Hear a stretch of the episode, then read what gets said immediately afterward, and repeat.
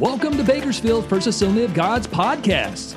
Pastor James is fired up and ready to preach. I hope you enjoy this sermon. Well, good evening, everyone. Great to see you tonight. I want to thank Pastor Gary for filling in for me last week. I hear great things, and it's it's great for me to be able to take a vacation and not worry about what's going on because I've got a good team. So, we're coming to the end of our series in the book of Galatians Stand Firm in Your Freedom. When we started this, I had no idea of what would happen in the world a great loss of freedoms all over the world. So, it's important for us to stand for freedom in the world, but also in especially spiritually. Um, we can be in spiritual bondage, we can be in bondage to our emotions as well. And the Lord wants us to be free. That's the reason Jesus came, was so people could be free. God does not want us under this kind of bondage. I mean, think of the, just the Bible history. God has always tried to deliver his people. The Israelites were under oppression by the Egyptians. God set them free, wanted to give them a promised land. God always wants to set his people free. He is constantly delivering people from bondage. So we've been talking about am I, am I my brother's keeper? The famous words of Cain to God after he had killed his brother Abel. God asked Cain, Where's your brother? How many know God already knew where Abel was and what had happened? But he wanted Cain to confess it. And so that is a question we have. How far do we go and how far are we responsible for each other? There is, we are the family of God and we uh, should act like family, love each other like family. Sometimes we fight like family, but that's not the best way. But the Lord wants us to know that we, we have a certain responsibility to one another, but there are limits to that because people can take advantage of that unnecessarily, and that's not good for them either. So we don't want to be enablers of people. We want to be, again, help people with their burdens so they can be free. So, Galatians chapter 6, verses 1 through 6, let's read that again to acquaint ourselves with our text. Brothers, if someone is caught in a sin, you who are spiritual should restore him gently. But watch yourself, or you also may be tempted. Carry each other's burdens, and in this way you will fulfill the law of Christ. If anyone thinks he is something when he is nothing, he deceives himself. Each one should test his own actions then he can take pride in himself without comparing himself to somebody else. Verse 5 For each one should carry his own load. Anyone who receives instruction in the word must share all good things with his instructor. So let's break it down for the sake of review. Roman numeral 1 Our responsibility to others. First of all, capital letter A, that involves confrontation. Uh, if our brothers in sin, there's a there's a response we have a responsibility to go in love privately to our brother. Matthew 18 if your brother sins go to him privately. And so there there is accountability. And the, if if we will keep each other accountable to the truth in a loving way then that's as far as it needs to go. But if it if it uh, is not resolved at that point god gives us examples of what to do next so we are responsible to, to keep each other accountable in serving the Lord. Letter B, we're also responsible to bring restoration. That's the goal of accountability. That's the goal of we, we bring confrontation so people can be restored, not so they can be destroyed or removed. It, it's always our heart whenever we have to address an issue that how God, how can you redeem this? How can you turn this around? There will be conflict in the kingdom of God until we get to heaven because we're still human and we still battle the sinful nature. But the goal of that is to bring peace. And to bring that peace, there has to be loving confrontation with the goal of restoration in mind, if it's possible. And then letter C, another responsibility we have to one another is care. We are to bear one another's burdens. We're going to talk about that a little bit more because there's a limit to that as well. So, we're responsible to confront in love, we're responsible to bring people to repentance and restoration, and then we are responsible to care. And you know, especially for baby Christians, isn't that the truth? Now, I spent most of last week just hugging on grandbabies, the grand twins. Oh, this, this is one of the best vacations I ever had. I just, you know, I, I, I fed the babies. I didn't change diapers. That's not God my calling. Uh, and Jolene says I didn't change many diapers when the kids were. Like I'm sure I did. I, I'm sure I was equal opportunity there. But as a grandpa, I shouldn't have to do that. Amen. I mean, that's not in the job description. So I'll feed them. I'm really good at burping them. I've, I've got some skills there. But I would just, I would hold these babies. And I'm telling you what, when your grandchild smiles at you, it is the greatest experience of your life. I mean, there's, there's nothing like that smile. It just, it makes my day. And, and to smell their, their neck, I mean, it's just, unless they've spit up recently, then it doesn't smell so good. But otherwise, and it's like, it's like crack cocaine. I mean, you can't get enough of it. It's just something about, you know, being a grandparent. But I, I was constantly struck how these babies are totally dependent on someone else. Abs- they can't feed themselves. Our, our granddaughter rolled over. She, she beat her brother rolling over. But even in her rolling over, she couldn't get back over. And I it just, I kept thinking all this, they are absolutely dependent on, on the care of an adult. And you know when a new believer comes to Christ, they're the same way? They need to be fed, they need to be changed, so to speak. They need to be cared for and protected. You know, these babies are just a little blob. There's, there's no protection built in or anything. It's not like a horse where they're born and then stand up and boom, they're good to go. And so, in, in the same way, especially new Christians, we are to care for them and give them spiritual milk, the Bible says. And so, uh, especially these day and age, there was in the previous generations, people were raised with some understanding of God. They had read the Bible stories. They had gone to Sunday school. They knew David and Goliath. You know, this generation does not know David and Goliath. Does not, I mean, there's a lot of idioms we use. I was, when I was working in the, in the oil business, I was, I said the phrase, well, he, he, he um, strains gnats and swallows camels. And it was our HR director, and she said, Where, where is that from? I said, uh, the Bible. and just rem- realized how many of our, our phrases, even in the English language, come from Scripture. And, and, and yet, new believers this day don't even have that frame of reference. They don't, they don't know about Noah and the ark. They don't know those stories. And so we got to teach them the basics of Christianity and so that they can grow and mature and then eat spiritual meat and grow and become a spiritual adult. Um, sometimes too many Christians stay a baby for too long, right? And you know what? If, if we always carry those babies, they'll never learn to walk. I was even trying to get them to walk a little bit, holding their little hands and see if they. I mean, that's what you do because they build up strength, they build up balance, and they build up strength from the top of the head to their feet. First, they learn to, you know, control their eyes, and then they learn to keep their neck up. That both of them are bobbleheads right now, you know, just bobble, bobble, bobble, bobble.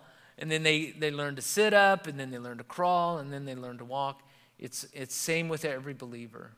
And so we need to care for the new believers. And that's we have a, a class called Launch here at the church for new people to the church and new Christians so that they can begin their discipleship journey. So, and, and if you lead someone to Christ, maybe it's a coworker, a family member, guess what? Now you have the responsibility to help them grow.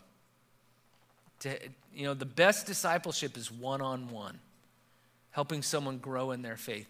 And you know, if you've ever had that privilege of discipling someone, it's awesome and, and, it's, and, and you have to bring guidance and correction just like any, any parent would. So that's our responsibility to others. We also have a responsibility to ourselves. Number two, Roman numeral two. capital letter A, our responsibility is to humble ourselves. This is true in so many places in Scripture where we are called upon to humble ourselves before the Lord. And so we're not to think more highly of ourselves than others or be too proud to help others or be too proud to ask for help ourselves. And so if we think we are better than we are, the Bible says we're deceived. And so we always got to put ourselves in check. Okay, Lord, is there any pride? Because pride is insidious. It can worm its way into our life and into our heart if we're not on guard. And, you know, that was Satan's first sin was pride. And it's one of the strongest sins we face as well as Christians. And so we need to humble ourselves. The way we confront pride, the way you overcome pride is to humble yourself. That will remove the pride from your life if we consider our, think of ourselves soberly, as the Bible says. Not too high, of not too less. And part of that process, capital letter B, is we are to test ourselves. So we're to humble ourselves, and then we're to take a test. How many love taking a test? Nobody loves taking a test. The Bible tells us more than once to test our heart. In fact, the psalmist said, Lord, test me and know me, see if there be any wicked way in me. So we're, we're to check our motives. Because how many know we may be doing the right thing with the wrong heart? And God cares about the heart eh, more than the act. Now, He cares about the act, but it's got to come from the right heart. And so we're responsible to other people, we're responsible to ourselves to check our motives and test our heart. And letter C, we are to support ourselves. Isn't that what you want your children to grow up and support themselves and not be dependent upon their parents? That's part of the process of raising up a responsible child is that they learn to be responsible for themselves. Otherwise, they're going to live with you forever and they're going to take your money. And so, part of this is we are to carry our own load. Remember when it said we're to bear each other's burdens? We're also, the balance is we're to carry our own load. This word means something small that is carried or to carry a child in the womb. And so, we are all to carry our own backpack, our own load. But there are loads that are too heavy for us to bear alone, and that's where other believers come in. So in Scripture, it shows multiple times that, that we, you know, the Bible says if you don't work, you shouldn't eat. I mean, there, there's this responsibility to do our part, to have, to, to have our uh, responsibility in that. The difference between burden and load is one is too heavy and the other one is, is common. So we're not responsible to carry. A, here's the problem either we don't, we're trying to carry someone else's load God hasn't told us to carry, or we're trying to get other people to carry our load. And it requires discernment. How far do you go with somebody? You know, if you have tried to help them, you've tried to bring them to a place and then they don't respond. And it's just we have to be led of the Holy Spirit. Am I am I carrying this their too much of their load so they're not learning? If we keep trying to stop the consequences to our children, they'll never learn. And, and sometimes we have to step out of the way and say, well, I guess they're going to have to learn this the hard way. Don't you hate it when you, you realize your kids are going to have to learn it the hard way sometimes as they grow up? And uh, I'm waiting for that day when, you know, they'll get old enough, they'll, they'll really want dad's opinion. So be, be in prayer with me. You know, we just want to we just want to prevent our children from making our mistakes. And that's all. We want to protect them from what we know the world will do. Uh, but sometimes, if they won't do it, you got to let let go. You got to leave, not take that load from them. They've got to learn to carry their own load. All right.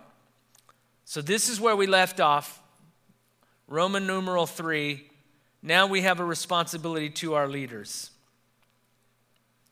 Now, this is a little awkward for me to teach this since I am your leader. But it is biblical, amen? So I'm going to teach it. But I'm not I don't have an axe to grind. It's it you you can tell I just followed the next scripture. Okay, so I'm, I'm not trying to set anybody up. But the first way we're to respond to our leaders, oh, and by the way, Pastor Gary is going to be speaking on Sunday nights, starting this Sunday night, teaching his book chapter by chapter about kingdom honor. And he speaks a lot about this how we're to respond to leadership, how we're to, how we're to serve, how we're to grow. So I encourage you, come out Sunday night. We're still going to have worship, we're going to still have some prayer time, but there's also going to be a teaching time on Sunday nights starting this Sunday. So make sure you're there. And so I'll be glad because Pastor Gary will teach it and I won't have to. I just can just sit there and say, Amen, brother. So here we are responsibility to our leaders. Capital letter A, we are to be receptive to our leaders, we are to receive them. Number one, we should be submissive and teachable to those God has placed in spiritual authority over us. Boy, this is not popular today. And a lot of people misunderstand submission. Submission is not necessarily obedience, blind obedience. Submission is an attitude, obedience is really an action. And we've talked about the importance of obedience uh, for the last couple Sundays. Submission, you can actually you can actually tell someone no and still have a submissive spirit. And that's important to understand. And so when we are to submit to leaders, we're not to blindly obey them. I'm making that clear. There are guidelines, there are limits. And so we're to be submissive to those that God has placed in spiritual authority over us. God has set up the design in the kingdom of God. And when there, how many of you served in the military? Raise your hands, please. You know that the, mil- the American military works so well, is so effective because people learn to follow orders. And if there's breakdown in the chain of command, then it creates problems. But the re- reason our military is so strong and so powerful is because of the chain of command and that they're taught to follow orders. And so, as a result, they're powerful. And in the kingdom of God, if we follow God's design, this is not my design. And when we talk about wives submitting to husbands, again, it's not blind obedience. And you don't submit to anything sinful or abusive. That's not what God is saying. We're not called to submit to abuse. And so, but at this, but at the same time, God has said, husbands, love your wives, lay down your life for her. And so the, God only tells the woman to be submissive, but he tells man, you got to die, buddy. it's actually a, it's a harder responsibility if it's done biblically. But God has set up the kingdom. And when we follow God's design, how many know we're a powerful army? We're strong, and the enemy can't divide and conquer us. So let's look at these scriptures that speak on this. Hebrews 13, 17. Obey your leaders and submit to their authority. They keep watch over you as men who must give an account. Know this every leader needs to be accountable to someone. And ultimately, they will be accountable to God, right? I realize that someday I'm going to stand before God and give an account for how I pastored his church. That kind of keeps me awake at night. But we are leaders are to be will be held accountable in eternity, but they're also to be held accountable on earth. And so every leader, I don't care if, if you're the greatest Christian leader in the world, you need to be accountable to somebody. You need a covering. Everybody needs a covering. John Bevere wrote a great book called Undercover and it's the biblical principle of leadership. And so, pastors and evangelists and, and men and women of God get into trouble when they are not accountable to anyone. I'm accountable to this church, I'm accountable to you. I'm accountable to the church board. I'm accountable to our district office. And, you know, I need that covering. Because when we're accountable and when we're under the authority of the Lord, then God can bless us. and He can do the great things with us.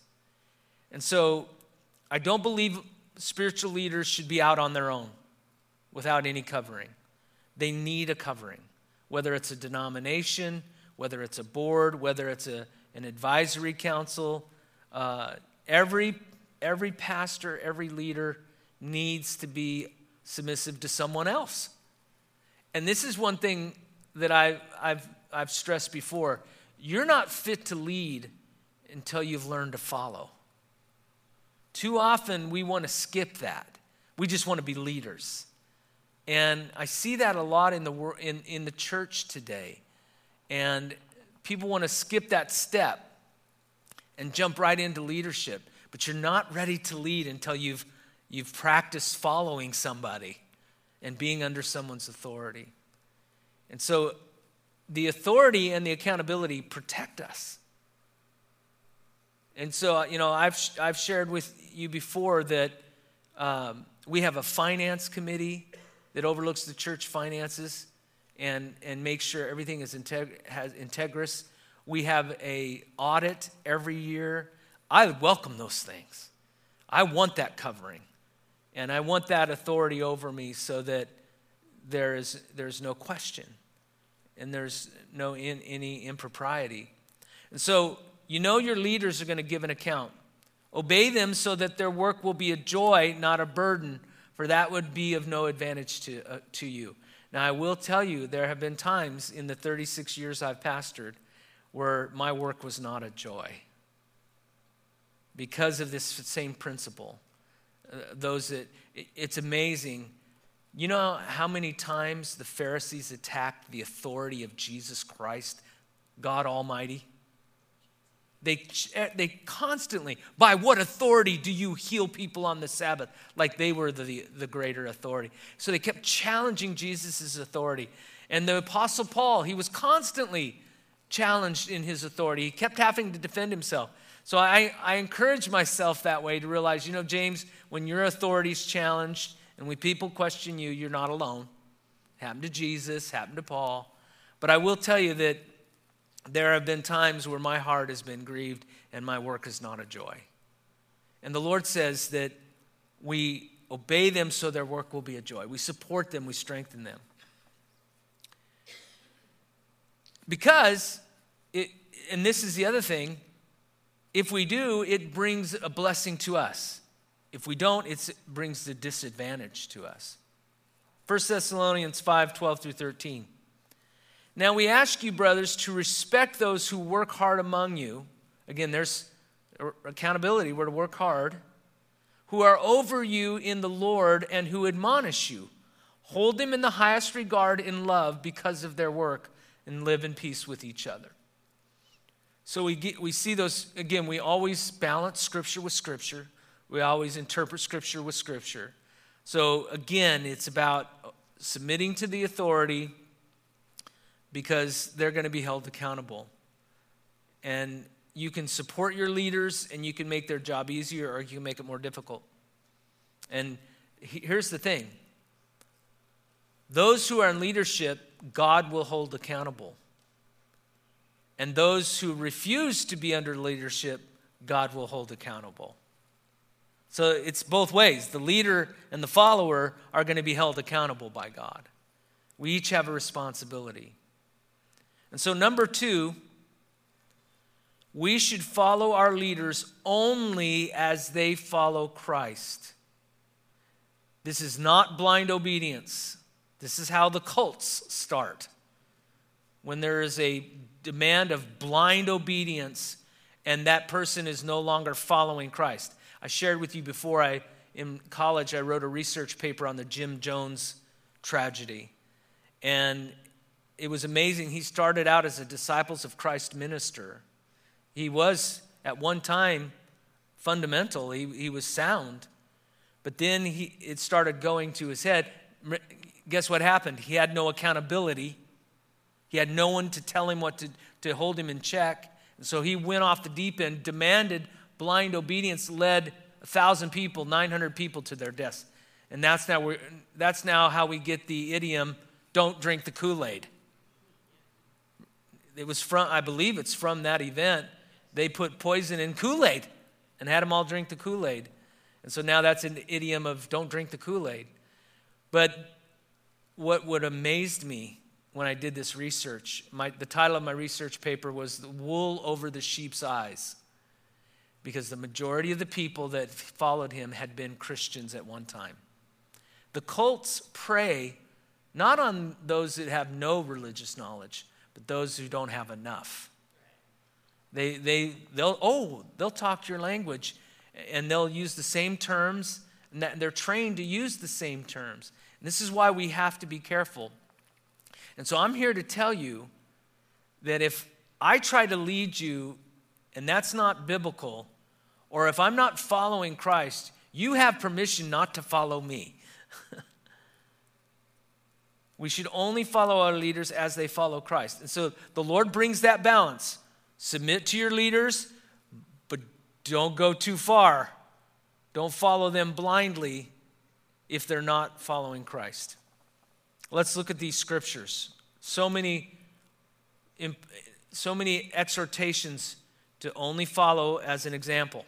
1 Corinthians 11 1, Paul said, Follow my example as I follow the example of Christ. Notice the qualifier. Paul didn't say, Follow my example, period. He said, Follow my example, comma, as I follow the example of Christ. That is the qualifier. And that will keep leaders in check. But again, don't entertain an accusation against an elder without two or three witnesses, the Bible says. So ha- we still have to follow the process. Philippians 4 9. Whatever you have learned or received or heard from or seen in me, put into practice, and the God of peace will be with you. Again, Paul says in 1 Thessalonians 1 6, you became imitators of us and of the Lord. Again, the qualifier. In spite of severe suffering, you welcomed the message with joy given by the Holy Spirit. Hebrews 13 7. Remember your leaders who spoke the word of God to you. Consider the outcome of their way of life and imitate their faith. Again, I'm sure Pastor Gary will go into greater detail on some of these. So, we're receptive. We receive our leaders. We submit to our leaders. We follow our leaders only as they follow Christ. Letter B, how are we to respond to our leaders? We're to be supportive. Number one, it is biblical that pastors should be paid for their work unto the Lord and are even worthy of a double honor. Did you know that's in the Bible? It is. It is biblical to pay your pastor, uh, to, for a pastor to have an income from the ministry. Paul says, don't muzzle the ox. How's that for a comparison to me? I'm the, I'm the ox. But let's look at these scriptures so we know. 1 Corinthians 9 14. Uh, there was an old, when I first started in ministry, there was an old saying, uh, and because sometimes pastors have really struggled when we started out in ministry, we made $75 a week. And the drive was 60 miles one way. We lived in Costa Mesa. I was at Vanguard, and we worked out in a little town called Romoland. Have you anybody ever heard of Romoland? Yes. It, it starts out as a junkyard and then it goes down from there. That's what you see right off the road. So that was my first ministry position. And I don't know if $75 a week even paid for the gas, but that's how I started out. And my pastor was in his, in his late 60s, and I was given the youth group, which was anybody under 40. so if you're under 40, you're still a youth. And so that's how I cut my teeth. And I didn't even get a full time salary till years, a couple years later. And, and so sometimes you, you start out humbly. And an old preacher used to say that what, what used to be said about pastors is, we'll keep them poor and God will keep them humble. I've heard that before. I mean, no, that's not biblical. The Lord, the Bible says that they're worthy of a double honor. And so 1 Corinthians 9:14, in the same way the Lord has commanded that those who preach the gospel should receive their living from the gospel. 1 Timothy 5:17 The elders who direct the affairs of the church well are worthy of a double honor, especially those whose work is preaching and teaching. And I want to tell you that this church has been so good to me, so faithful. I have no complaints. The board has, has blessed me, and we want to bless our pastors and our leaders. You have blessed me, you have blessed our pastors.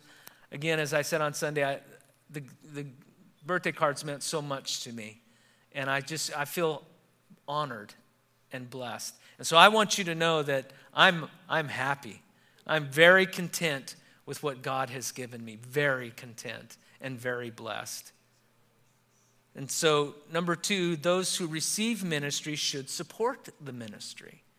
And so that's why it's so important that we have a, our home church and that we tithe to our home church. Now, we can give missions offerings to our home church and, and other ministries as well. But how many know the tithe belongs in the church, the local church?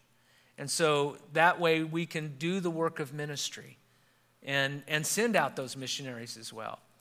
And so I've always encouraged people wherever you plug in as your home church, that's where you tithe.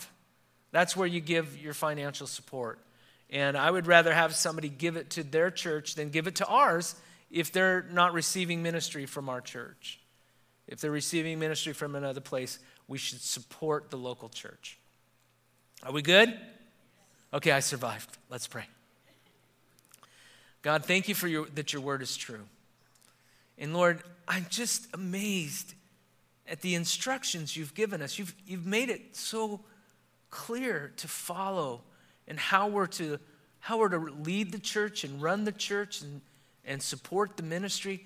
God, your, your book teaches us all about life and godliness. And so thank you that you've given us these examples, Lord. And I just pray that you would continue to bless our church. And, and Lord, we thank you for your grace upon us. In Jesus' name, amen. Thank you, folks. Thank you for joining us today. Our worship service begins at 10:30 every Sunday. You can join us in person or online. We broadcast live on both Facebook and YouTube. We would love for you to join us and be our guest this Sunday. Our address is 4901 California Avenue, Bakersfield, California. Thank you for joining us and have a blessed day.